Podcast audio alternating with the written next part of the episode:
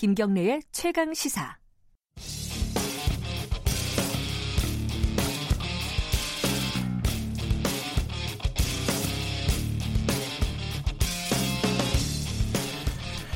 일월 이십구일 어, 천구백오십팔년 오늘은요, 미국이 한반도에 핵무기를 배치했다고 발표를 한 날이, 날이었습니다. 그리고 내일 일월 삼십일은요 이천이년도에 조지 더블유 부시 미국 대통령이 연두교서에서 이란, 이라크 그리고 북한을 한데 묶어가지고 악의 축이라고 이름을 붙인 날이기도 합니다. 오늘 역사카페에서는요 한반도의 핵의 역사 어, 굉장히 길 것 같은데요, 짚어보도록 하겠습니다. 한국 현대사의 아이콘이자 반헌법 행위자 열전 책임 편집인 성공회대 한홍구 교수님 나와 계십니다. 안녕하세요. 음, 예, 안녕하십니까. 오늘이 어, 한홍구 교수님과 마지막 자리입니다. 예, 그죠? 그렇게 됐습니다. 예, 제가 진행을 하니까 그만두신다고. 네, 오늘 마지막인데 되게 좀 뭐랄까요? 지금 현재 굉장히 중요한 얘기를 하게 됐어요. 예, 핵 얘기요. 예. 한반도에서 핵이 어떻게 시작이 됐는지, 핵 문제가. 예. 아까 저, 처음에 말씀드렸었는데 천구백오십팔년도에 예. 오늘 일월 이십구일에 미국이 한반도, 그러니까 남쪽이겠죠, 당연히. 예. 어, 핵무기를 배치했다고 발표했는데 이걸 잘 기억을 못하시는 분들이 많을 거예요. 예, 예.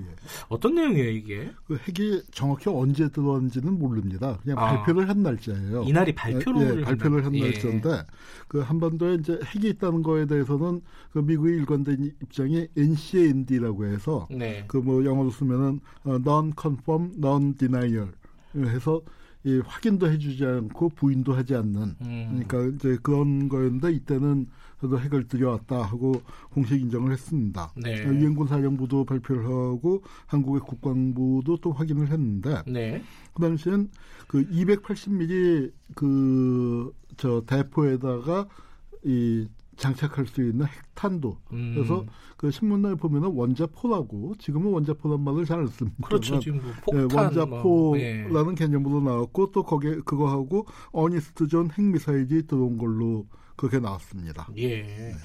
근데 그때 당시에 이제 오십팔 년도에 네, 한반도에 미국이 핵을 배치하게 된 배경이라고 할까요? 네. 뭐 당연히 이제 뭐 북한 문제가 일차적이었겠지만은, 네, 그 배경은 좀 복잡했을 것 같아요. 어떻습니까? 그러니까 이제 뭐 북한 문제는 한국 전쟁 때부터 이제, 네, 핵 사용 동의가 있었습니다만 어, 직접적인 계기가 된 거는 비키니섬 사건이라는 게 있었습니다. 네, 네. 비키니섬에서 수소폭탄을 쏜 그 실험을 했는데, 네, 그 수소폭탄 실험을 하는 과정에서 그 주변에, 네, 그 어선들이 피폭이 됐습니다. 예, 예. 어, 특히 그 피폭된 배들 중에 일본 배가 있었는데, 음, 어, 일본 그 거기에 대해서 이제 피폭이 되니까 배상을 해줬단 말입니다. 미국이요. 예, 예. 그 이제 피폭된 사람들한테 배상을 해주니까, 네, 어떤 문제가 제기됐냐면은 어, 나가사키 히로, 히로시마 나가사키에 그 어마어마하게 많은 사람들이 있지 않습니까? 예. 피폭된 사람들이 우린 뭐냐 하고 이제 문제 제기를, 음, 하게 되면서 일본 내에서 그 핵무기에 대한 관심이 그 고조가 됐는데, 예,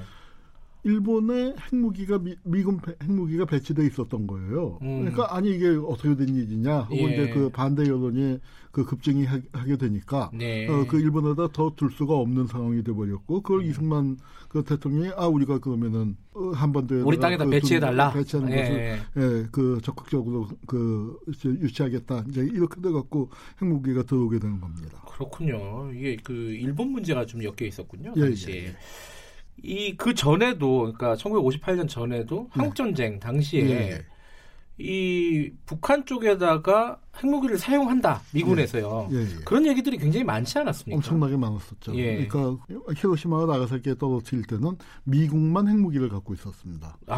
아, 그런데 이제 이 당시에는 소련이 핵무기를 갖고 있었기 때문에, 예, 미국으로서도 실제 사용이 가능하냐 하는 거에는 조금 그 이제 브레이크가 걸리고 있습니다만, 네, 그럼에도 불구하고 핵을 통한 대량 보복 전략, 네, 뭐 그걸 그 썼고요. 미국 내에서도 어, 트루먼 대통령도 그렇고 아이젠하워 대통령도 그렇고 쓸 수 있다라는 의지를 그 분명히 했고, 네, 핵에 대해서 가장 강력하게 주장한 건 맥아더 그, 네, 장군이었죠. 맥아더 장군 같은 경우는 그 인천 상륙 작전을 하고 난 다음에 핵을 쓰자 하는데 적극적으로 나섰는데 핵을 얼마를 검토했냐면 일차로 스물여섯 발.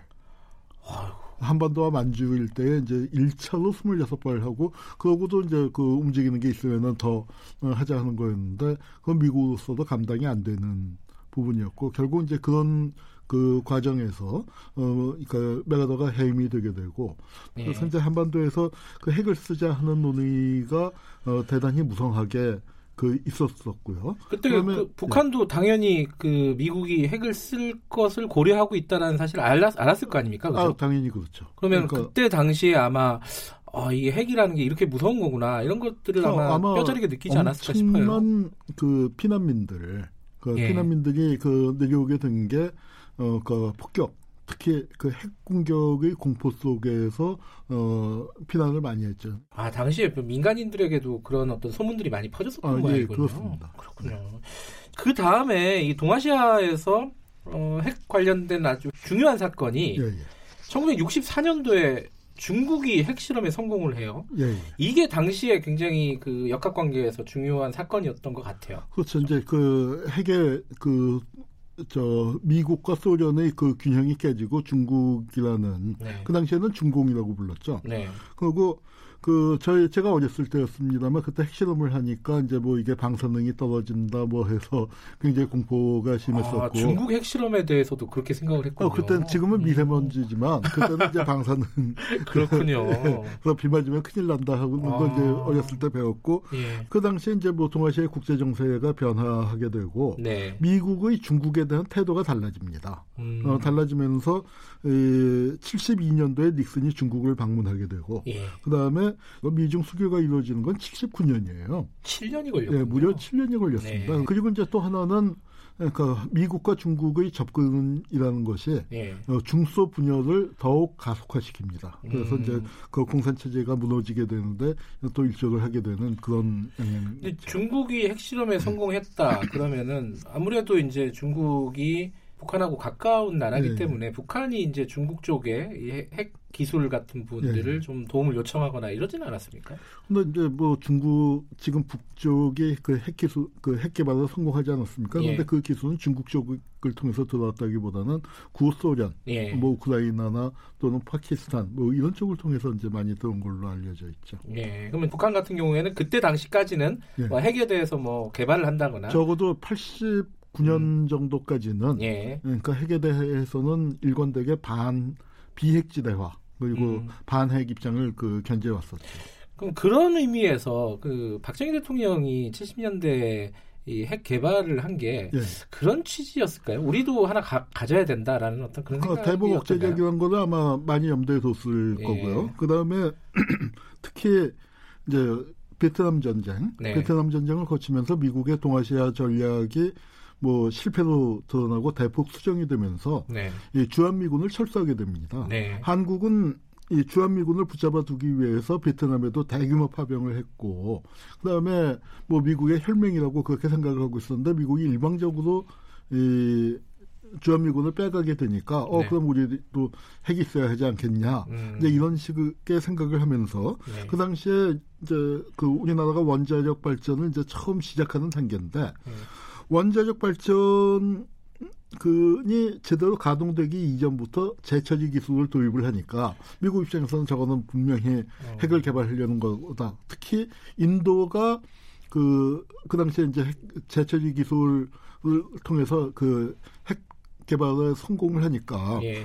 미국 입장에서는 더 그러니까 이 신경을 쓰게 됐죠. 예. 그래서 이제 그 한국에 대해서 여러 가지 그러니까 감시를 하게 되고 그다음에 한미 관계가 아마 제일 나빴죠. 그래서 이제 그 유명한 그 미국 첩보기관이 청와대를 도청하는 일까지 음. 벌어지고 네. 뭐 이렇게 되, 어, 됐었죠. 그러다가 이제 뭐 일부 음모론을 피는 사람들은 박정희 대통령의 사망, 예. 십일육 사건을 이거하고 연결, 핵 개발하고 연결짓는데 그거는 좀 너무 과도한 것 같고요. 네, 네. 그러나 어쨌거나 그 박정희 대통령이 죽고 난 다음에 네. 그 다음에 전두환이 들어섰지 않습니까? 네. 근데 이제 전두환이 그러니까 광주 학살을 통해서 들어섰기 때문, 때문에 정통성이 약하잖아요. 네. 그래서 미국의 지지가 절대적으로 필요했는데 그때 전두환이 미국한테 넘겨준 게 완전히 그 이 박정희 시대에 축적됐었던 핵과 관련된 어떤 그 개발 정보라든가 인력이라든가 기술이라든가 이런 것들을 완전히 넘겨주고 음. 원자력 연구소가 에너지 연구소로 바뀌게 되는데 그걸 이제 그 과학하는 사람들 그 사람들 입장에서는 한국 핵에서의 참사였고 그다음에 창씨 개명 사태였다. 원자력 연구소가 창씨 개명. 네, 뭐 그렇게 이제 얘기를 하고 있습니다. 근데 이게 아까 오십팔 년도에 그러면은 배치가 된 핵은 언제 철수가 되는 겁니까? 그 그게 냉전이 끝나면서 아, 철수가 되는데요. 예. 어, 냉전이 끝나면서 이 그 구십일 년 구월 이십구일. 그러니까 아직 이제 소련이 해체되고 있는 그런 상황입니다. 아. 그래서 이제 그 이, 이건 아버지 부시죠. 예. 아들 부시가 아니고 아버지 부시가 그 핵, 핵을 이제 그 철수시키는데 네. 여기에는 이라크전의 경험이 그 중요하게 작용을 했는데요. 네. 그러니까 핵이라는 건 굉장히 정치적으로 부담이 크지 않습니까? 그런데 예. 이제 스마트 폭탄 같은 것들이 나오니까 목표물을 정확하게 타격을 할 수 있는 게 나오니까 그러니까 핵무기의 그 의존도가 적어지는 거죠. 이거는 워낙 그 치명적인 대양살상 무기이긴 하지만 그러니까 이 차 대전 때 사용하고 아직까지 한 번도 사용할 수 없는 그런 무기 아닙니까? 네. 그러니까 핵 대신에 스마트 폭탄으로 그 이동을 해나가는 이제 그런 과정이 결합되면서 그리고 또 이것이 어, 기본적으로 소련과의 어떤 그 군비 경쟁 속에서 미국이 세계 전략 차원에서 어, 배치됐었던 건데 그걸 필요가 없어졌다는 입장에서 이제 핵을 철거하게 되는 것이죠.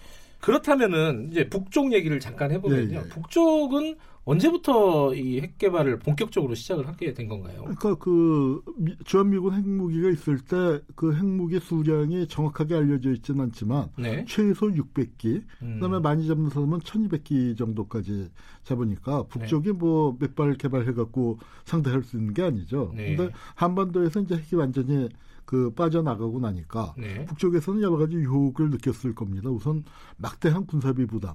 음. 그 이게 재래식 무기화가 특히 이제 첨단 무기가 되면서 이제 엄청나게 고가가 되는데 네. 북쪽이 바로 이제 이 저 사회주의 경제가 완전히 무너지고 북쪽 경제도 이제 큰 타격을 입게 되니까 네. 재래식 군비를 감당할 어, 저, 그러니까 경제적인 여력이 없었고, 네. 그다음에 이제 또 하나 중요한 거는 소련이 해체됐지 않습니까? 네. 그렇게 되니까 미국 그 이북의 저 무기 체계가 다 소련 거 갖다가 이제 많이를 했는데 그게 완전히 공개가 돼버린 셈이니까 네. 이북 입장에서는 그러니까 군사적인 불균형이 심각해지니까 음. 그걸 이제 만회하려는 게 있었고, 그다음에 그 이 냉전이 그 해체되는 시기에 이제 미국 이북 입장에서는 북한 입장에서는 예. 나름 평화적인 정책을 써서 유엔 동시가입도 하고 그렇게 됐고 그다음에 그 한중 수교가 이루어지고 한소 수교가 이루어지지 않습니까? 예. 그럼 거기에 상응해서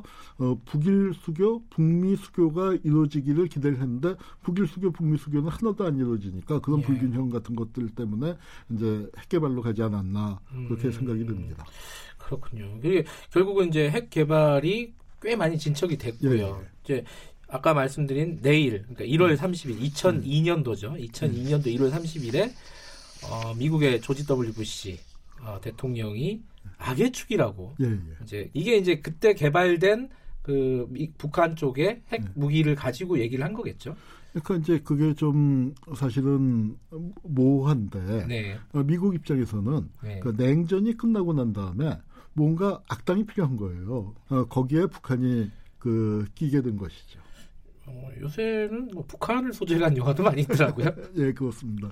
그런데 이제 그 북한하고 이제 미국하고 그 이 근본적인 관계 개선을 하려고 하니까 굉장히 그 중요한 어떤 그 전환기에 서 있는 것 같습니다. 이천이 년도 이때 이제 악의 축이라는 말이 나올 때까지만 해도 핵무기가 실제로 개발에 성공했는지 북한에서 이게 예. 명확하지는 않았던 시점이죠. 그 시점까지 예. 그렇습니다. 그러니까 예. 핵무기 개발까지 가지 않고도 그 이 문제를 해결할 수 있는 기회는 충분히 있었는데, 예. 어, 그러니까 아마 북한 붕괴론, 음. 좀 망할 나라인데 뭐 어, 이제 한 하는 생각과 그 다음에 설마 핵무기를 개발할 수 있겠냐 하는 그런 얕잡아보는 생각 그런 것들이 이제 쌓여갖고 결국은 북핵을 조기에 해결할 수 있는 기회들을 어, 날리고 예. 이제 북한이 그 대륙간 탄도탄까지 만들어내서 미국 본토에 대한 현실적인 위협이 되니까 음. 이제 비로소 협상 국면에 들어서게 된 것이죠.